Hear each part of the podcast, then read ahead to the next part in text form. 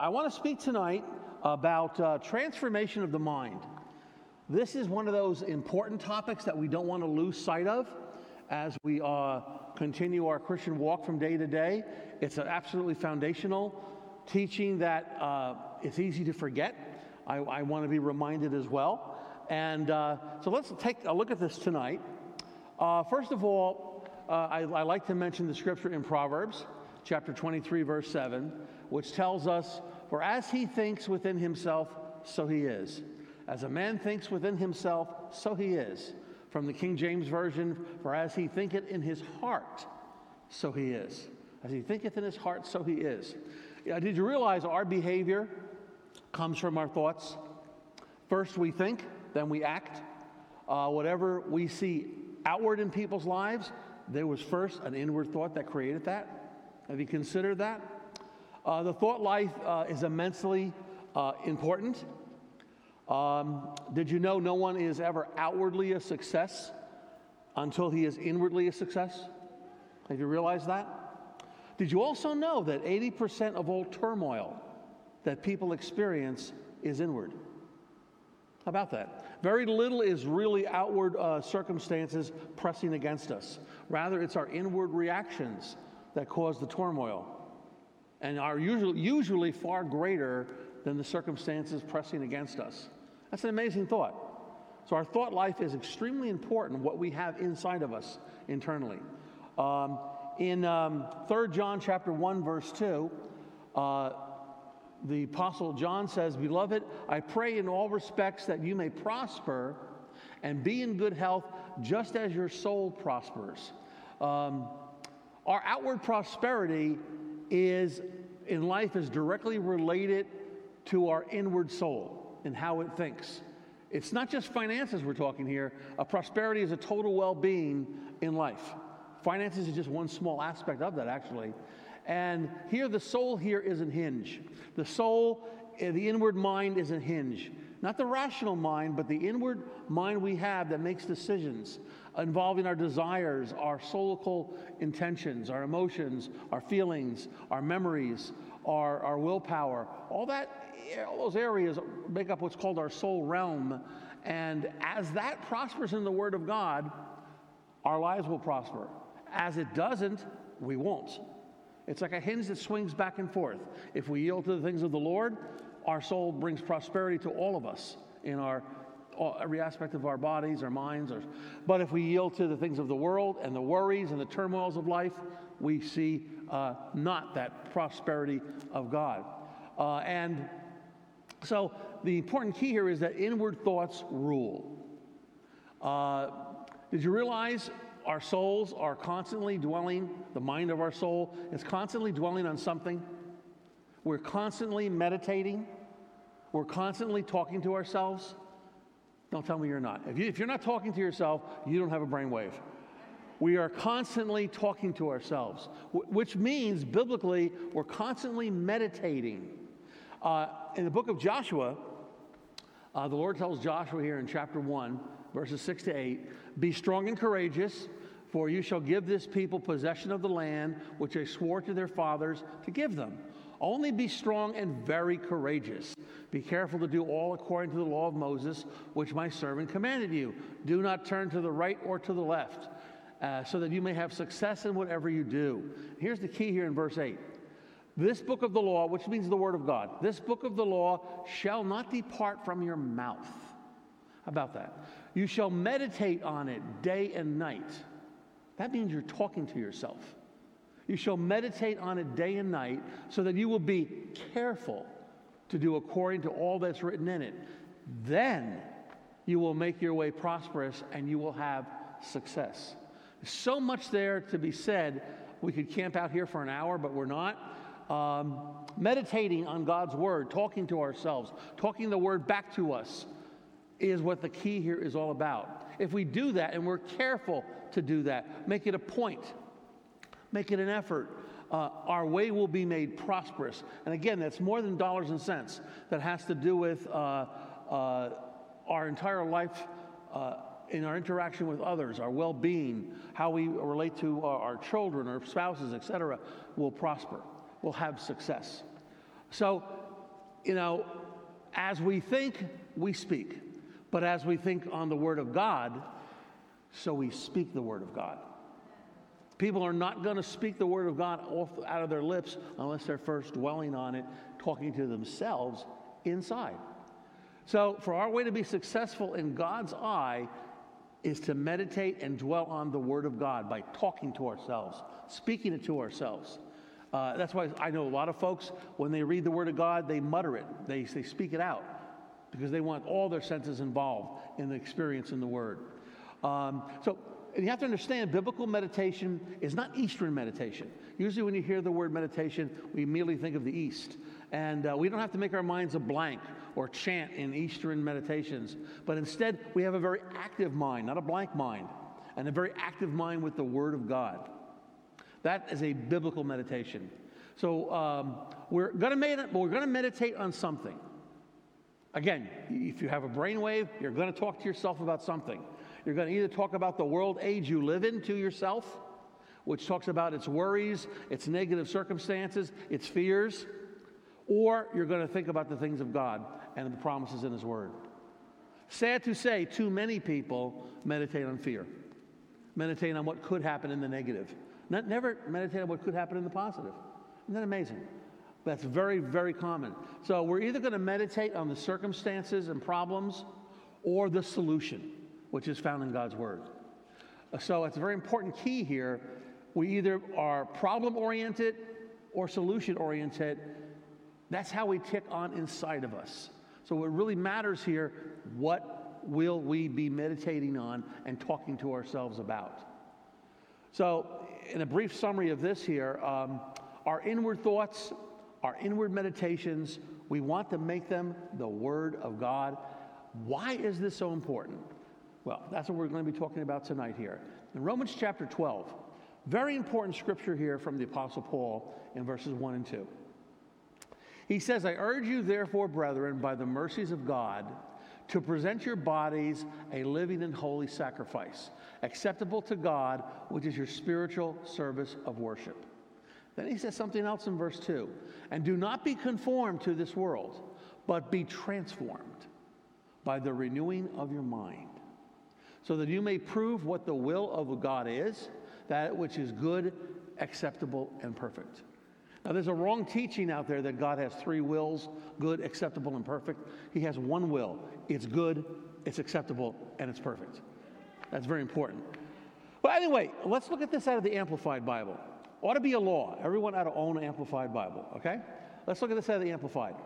I appeal to you, therefore, brethren, and beg of you, in view of all the mercies of God, to make a decisive dedication of your bodies, presenting all the members and faculties as a living sacrifice, holy, devoted, consecrated, and well-pleasing to God, which is your reasonable, rational, intelligent service and spiritual worship. Do not be conformed to this world age, fashioned after and adapted to its external, superficial customs, but be transformed, changed by the entire renewal of your mind, by its new ideals and attitudes, and its new attitudes, so that you may prove for yourselves what is the good and acceptable and perfect will of God, even the thing which is good and acceptable and perfect in His sight for you. Ought to own an Amplified Bible. Man, oh man, that says so much there. Be transformed, be changed by the entire renewal of your mind. As long as you are physically in this body, that is a pursuit of us, that we be going under a mind transformation. As you can't grow old enough for it, and it starts when you're very young. And is my mind going to be conformed to this world age that I live in, or is it going to be transformed by the age that I've been brought into, the age of eternity? It's a goal, as long as we dwell on our bodies, two areas here. Number one, that we live holy. Number two, that we're not conformed to this world age. Living holy means to God. Very often what we do with our bodies. If you look in the Old Testament regarding worship, a lot of it has to do with what did they do with their bodies. They stand to worship. They kneel to worship. They sing loudly. They prostrate on the floor to worship. Notice their body is involved. They're not standing there like a statue worshiping. Their whole being is fervently involved in a worship to the Lord, giving the Lord his worth. So biblically, worship is how we, or what we do, I should say, with our bodies in our lives. And second here, that we're not conformed to this world age, but transformed by a renewing of the mind.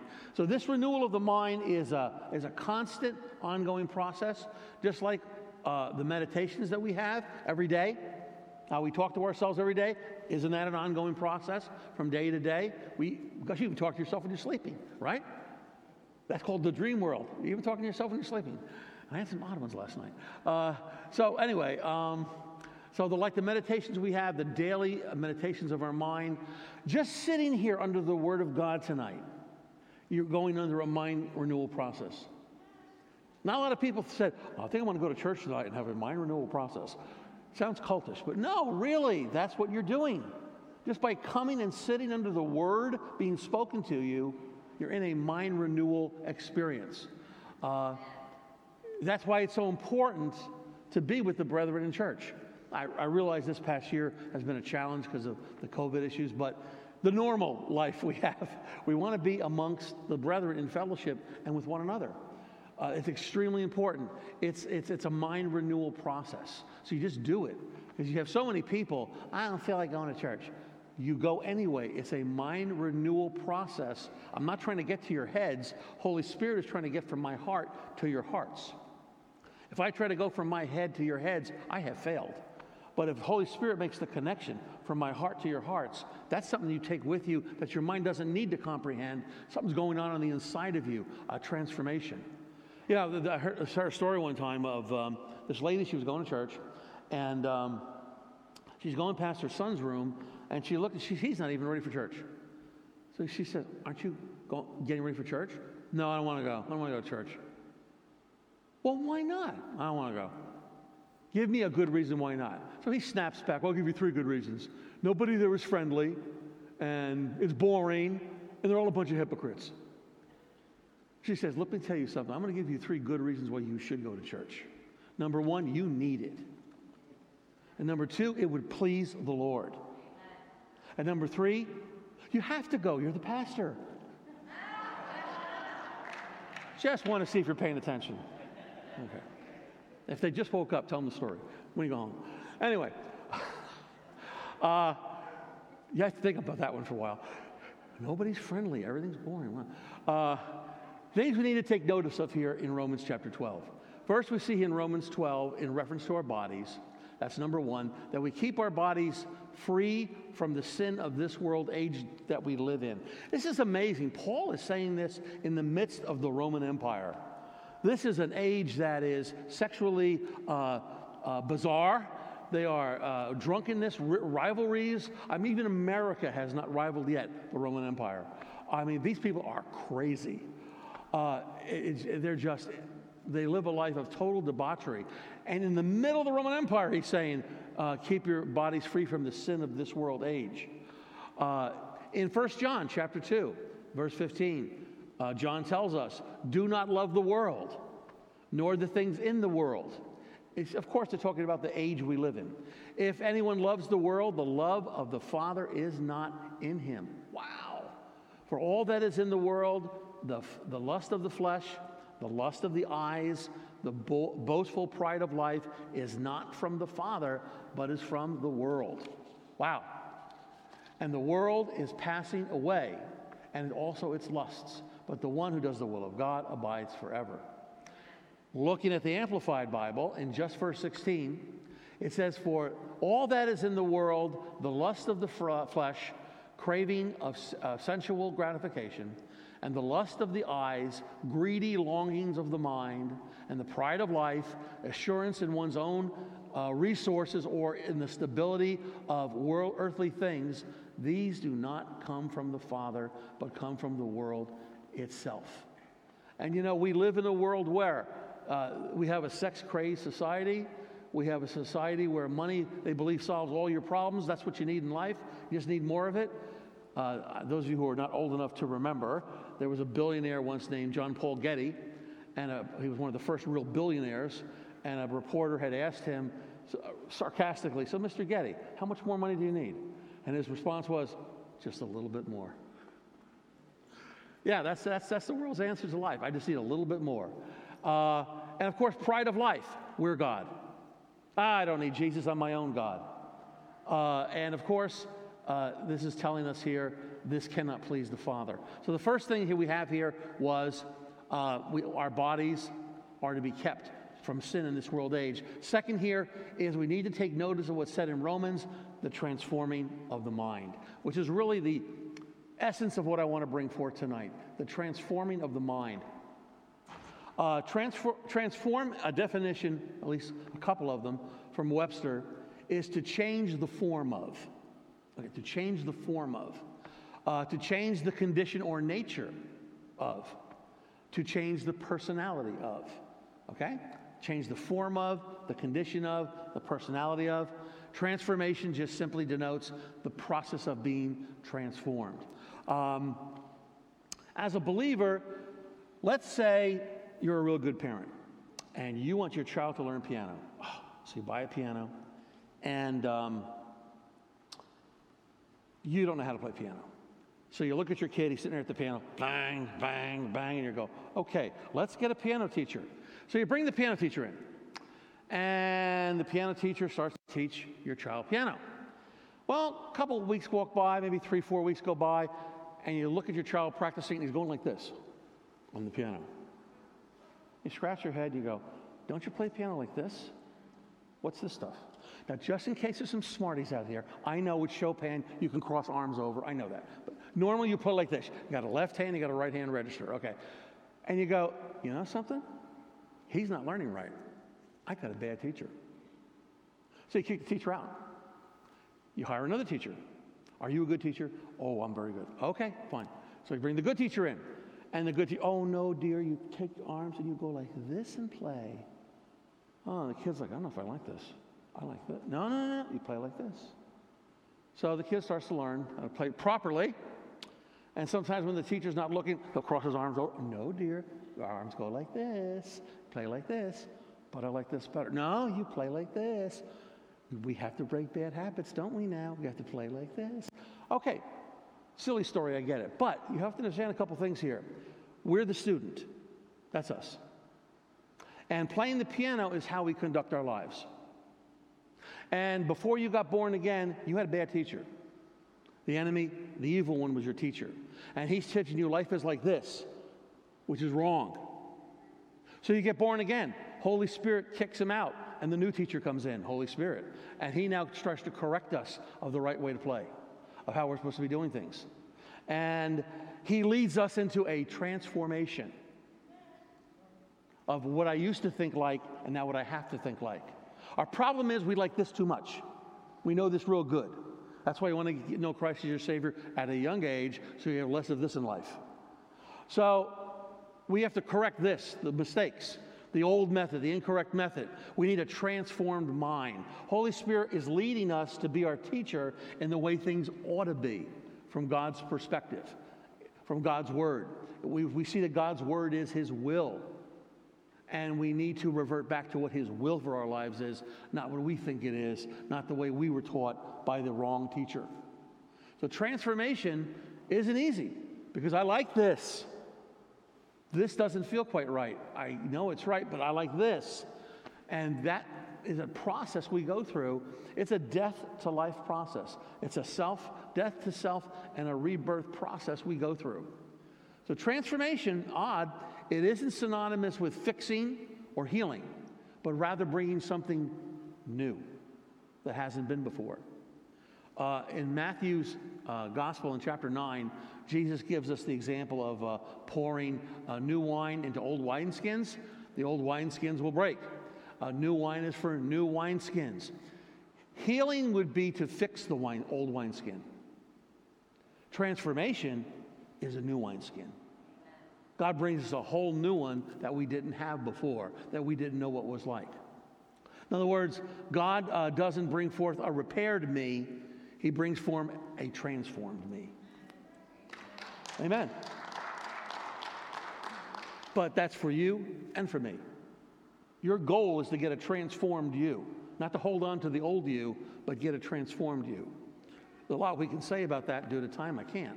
But we need to do that because the old you always wants to live, do anything to change. You must die. I don't want to die. You must die. I can be a good old me. No, you must die. I don't want to die. It has to die. And something brand new has to come. And to the degree we allow Holy Spirit to do that in us, it's the degree you see real Christians show up on the scene.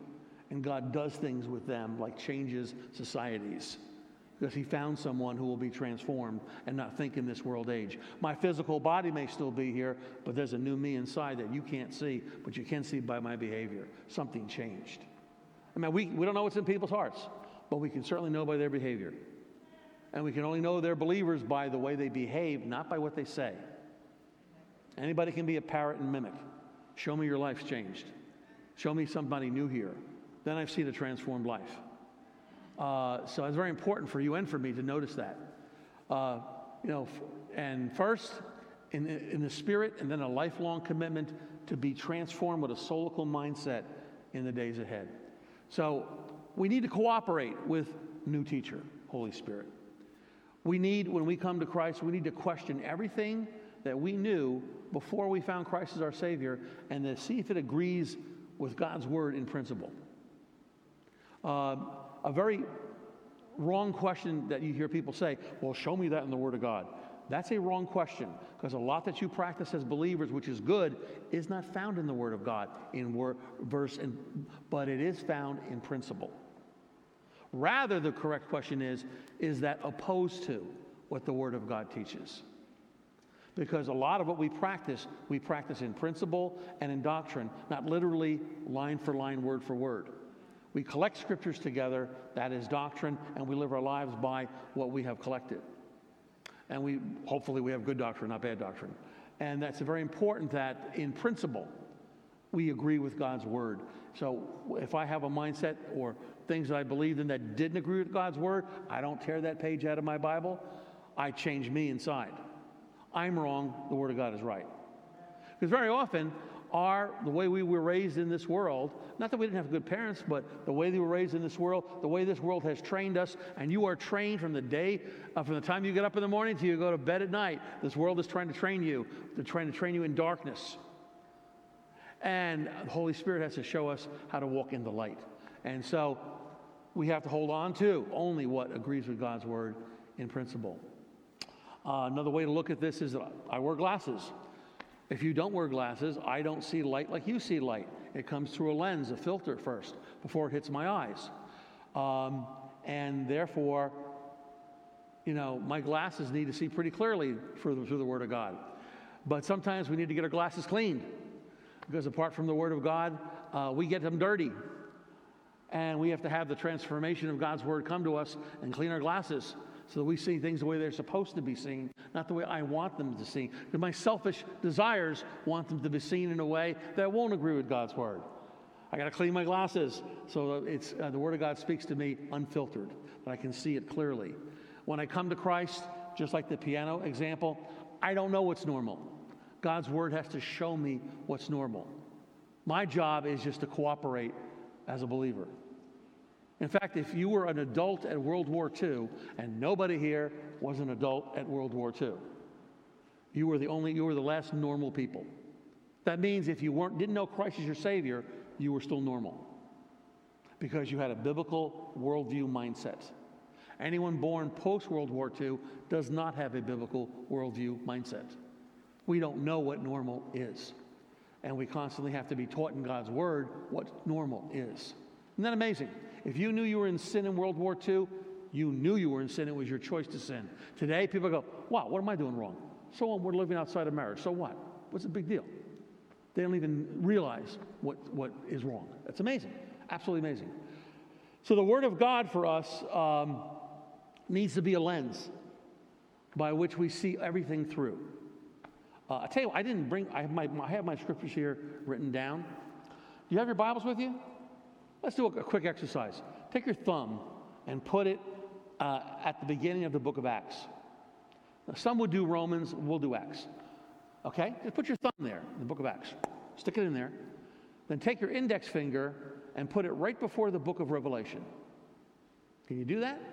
Two fingers. One before the book of Acts, one before the book of Revelation. Okay, you got that? Now hold your Bible up like that. Just hold it up. That's right. You got it. Hold your Bible up. You see that little teeny tiny piece in between your two fingers? That explains your entire Bible. That's the only part of your Bible, other than the book of John, that assumes you're a Christian before you read it. Do you realize that? It's the only, other than the book of Revelation as well, the only part of your Bible that assumes you're a believer before you read this. And that little tiny piece explains your whole Bible. You have to look at that little tiny piece, that is, look at your entire Bible through New Testament eyes. That's the glasses, the lenses that you see the whole Word of God through. It explains everything. If you don't do that, you'll get strange. I don't know about you, but I've known people who live in the book of Ezekiel. You know they're weird, and I know they're weird. I don't live in the book of Ezekiel. I live in that little tiny piece that explains the book of Ezekiel. That explains my entire Bible through that one little lens that I have to see through. That should be the part of your Bible worn out the most, and which includes the Gospel of John. The other Gospels are trying to convince you who Jesus is. Matthew is trying to convince the Jew. Mark is trying to convince the Roman. Luke is trying to convince the Greek intellectual mind. Actually, Acts is a continuation of Luke. But that little tiny piece only assumes you're a believer before you read it. And so that is the lens that I see, or should see, the Word of God through, and what I should see life through. That should be the part in your Bible that's the most worn out. So consider this, though. Most people, though, in life see a lens of hurts and wounds, right, from the past. So many of them have hurts and wounds that from their past that rule their present and make their future look very dim. We need to be transformed from that. How do you get healed and transformed from the past? A new you is created by the Word of God. Holy Spirit takes those old hurts and wounds and those inner wounds, and He transforms us. And because of the bondage that can cause us due to resentment and judgments that we made in life, right? Who hasn't been through life and hasn't been hurt? Some people have been hurt profoundly. And oftentimes these resentments and judgments are made in early childhood. How horrible. Judgments towards parents, because some have abused. Judgments towards parents for neglect. Judgments towards parents because we didn't get our selfish way and we were upset with them. Whatever. We do make these judgments and inner vows as children that are sinful. We need to be transformed from that, because these rule people sometimes their entire lives. I meet people in their 50s still angry at their parents. I'm like, hasn't like a lot of water gone under the bridge? I'm like, really? This is like 30 years ago and you're still upset? Really? Yeah, they're in chains due to unforgiveness. They're in chains. Wow. They need to be transformed. So brokenness here is a very big deal, to be broken from our own self-sufficiency so that we can have inner transformation. If we're not broken, there can't be an inner transformation. A humble man, a broken man, God can use. A man full of himself, God can't use. Those of you might remember a sermon I did a few weeks back on Moses.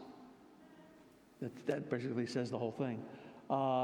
So we need to recognize here that our growth as believers is a true process of sanctification and transformation.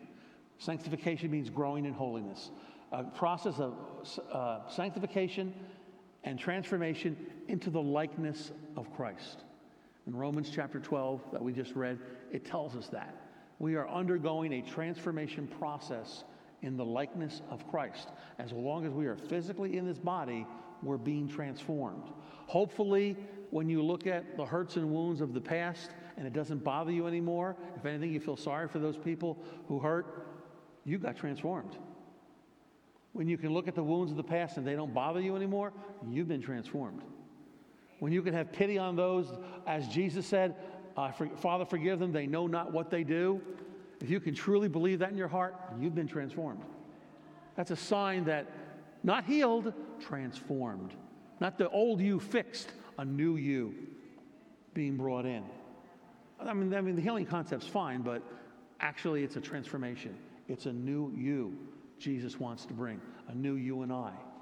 But if I don't give myself to the Word of God, which we're talking about here, if I don't give myself to muttering the Word of God out of my lips, if I don't give myself to staying that little teeny tiny part of your Bible and making sure those pages get worn out first, I'm not going to experience transformation. Yes, you can be sitting here, but the Holy Spirit will do just so much in this type of event. Well, how about all those other hours of the week that we live? What are we doing with the presence of the Lord? Amen? What are we doing with our songs of worship coming from our lips when nobody sees us? What are we doing with the Word of God? Are we talking to ourselves about it, transforming ourselves? This is where real life begins. Then God starts to talk to you, and you start getting vision for your life. And you start seeing things that God would do in your life and would do through you. And you realize you're not the same person you used to be anymore.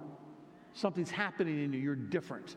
You're living like the Word of God tells us. You're an alien in this world, a stranger in this world. This is not home.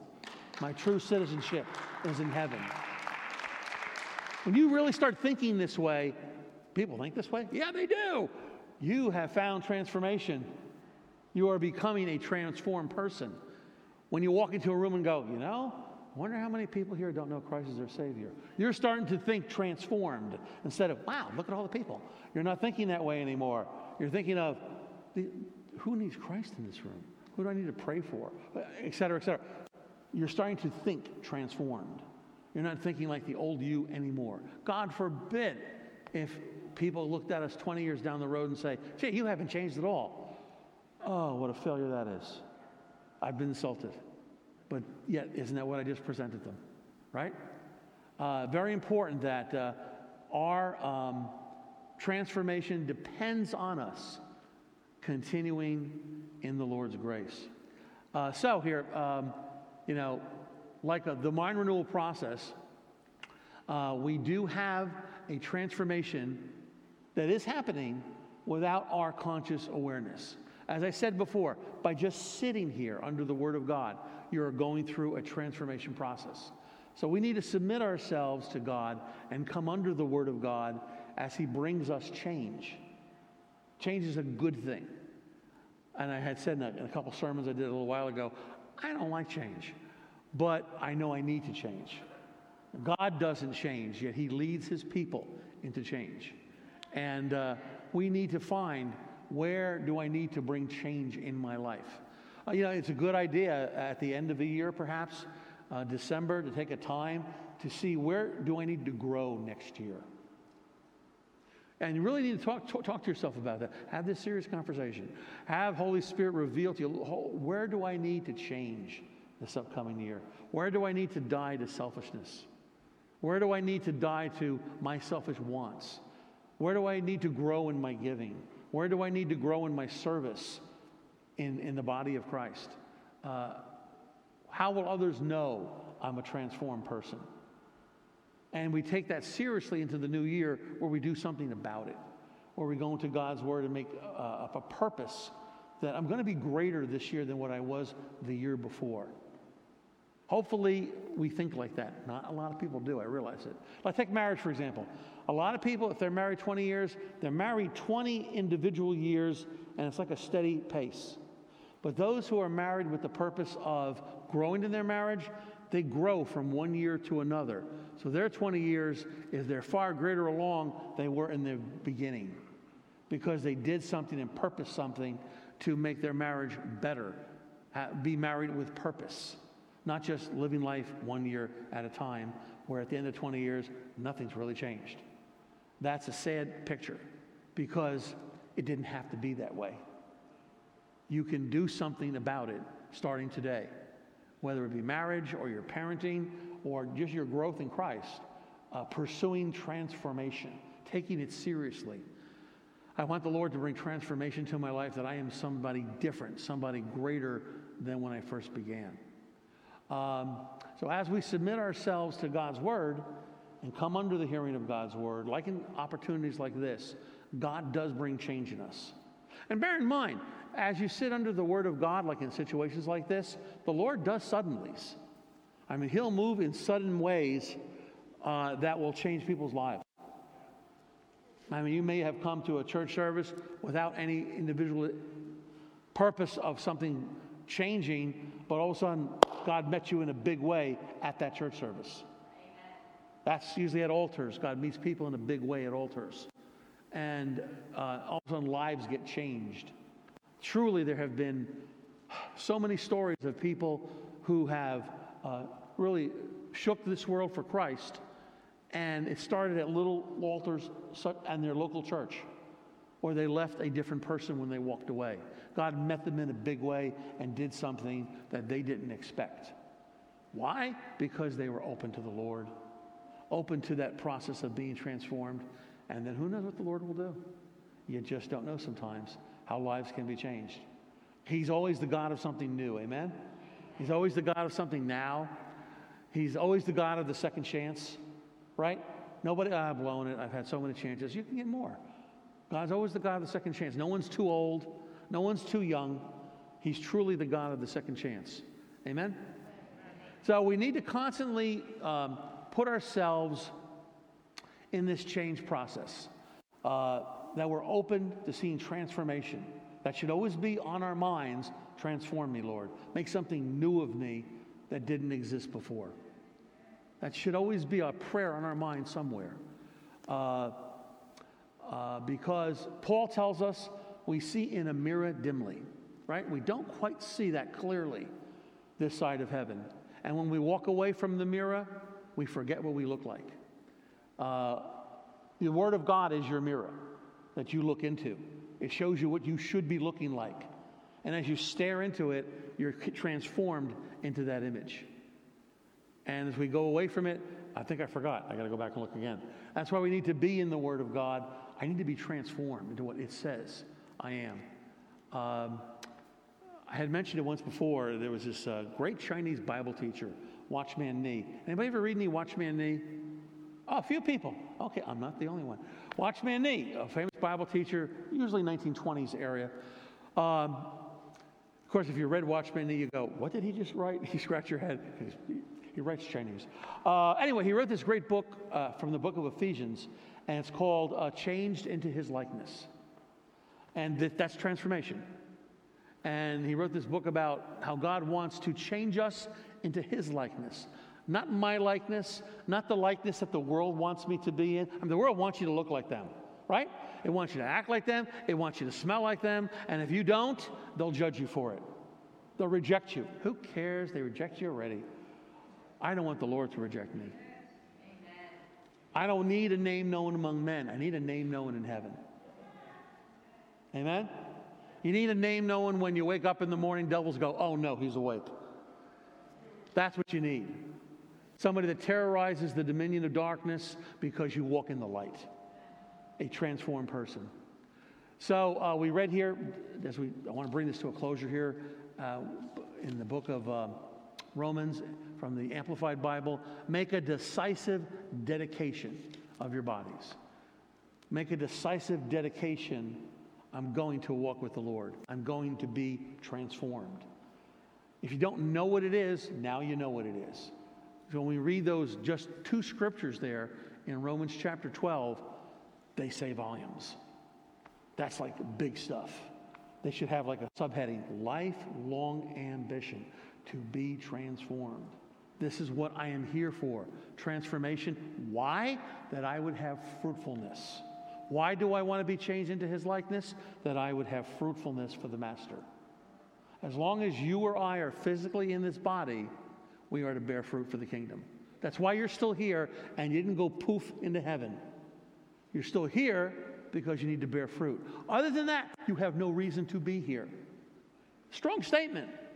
Our true citizenship is in heaven. Why am I here? For my own selfish desires? No. I am here to bear fruit for the kingdom of God in my generation. And you are too. How that looks is between you and God, because I barely know how it looked for me. For everyone, it's uniquely different. because there's a unique you that brings something to the kingdom of God that I can't bring, and vice versa. But we're here to leave an imprint. My footprint was there. I left my DNA here. I left my imprint for the kingdom of God in my generation.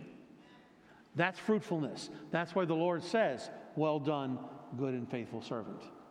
That I left an imprint in how he's put me together on a personal way with my own personal giftings to affect the body of Christ and to affect the world I live in. We should want to be fruitful. Different sermon, but to be fruitful, really fruitful, takes transformation. Takes transformation. Let's just stand up. And I want to lead you into a profession of transformation. Right after I take a drink. I don't know how this works. Oh, I found out. Just maybe just close your eyes. Lift your right hand up to heaven. I just want to lead you into a transformation prayer here, confession. Just repeat after me. I choose tonight to be a transformed believer. I submit myself to Holy Spirit to teach and transform me under the hearing of His Word. Lord, do a work of grace in me. I choose to renew my mind in your word and so prove to be your disciple. Thank you for this. In Jesus' name, amen. Now thank the Lord. Amen. Amen. I hope you got something out of that tonight, because if you didn't know, that's why you're here, man. You're here to get transformed, and you're here to bear fruit for the kingdom of God. I'm excited to see what it would look like coming from you. We're excited. You know, when people become members of our church here, we send them a card, welcome, and we write in there, we are excited to see about the gifts that Father God has placed in you come to fruition at this church. We're excited to see what gifts God has in you come to fruition. And as you're transformed, you discover more and more gifts that you maybe didn't even know you had, and how Holy Spirit will use them, not for your sake, but for the sake of everybody else's. Isn't it good to know you are gifted? You are gifted. Just say, I am gifted. Even if you don't see them, I am gifted. And the Lord will develop them and show them to you as you're under the Word of God, as you're being transformed. And I know there's some people here who have been serving the Lord for years. Hey, He may bring you in a totally new direction of something different that you never thought might have been possible. It's happened in my life. It could happen in yours. God does suddenly. Amen? Praise the Lord.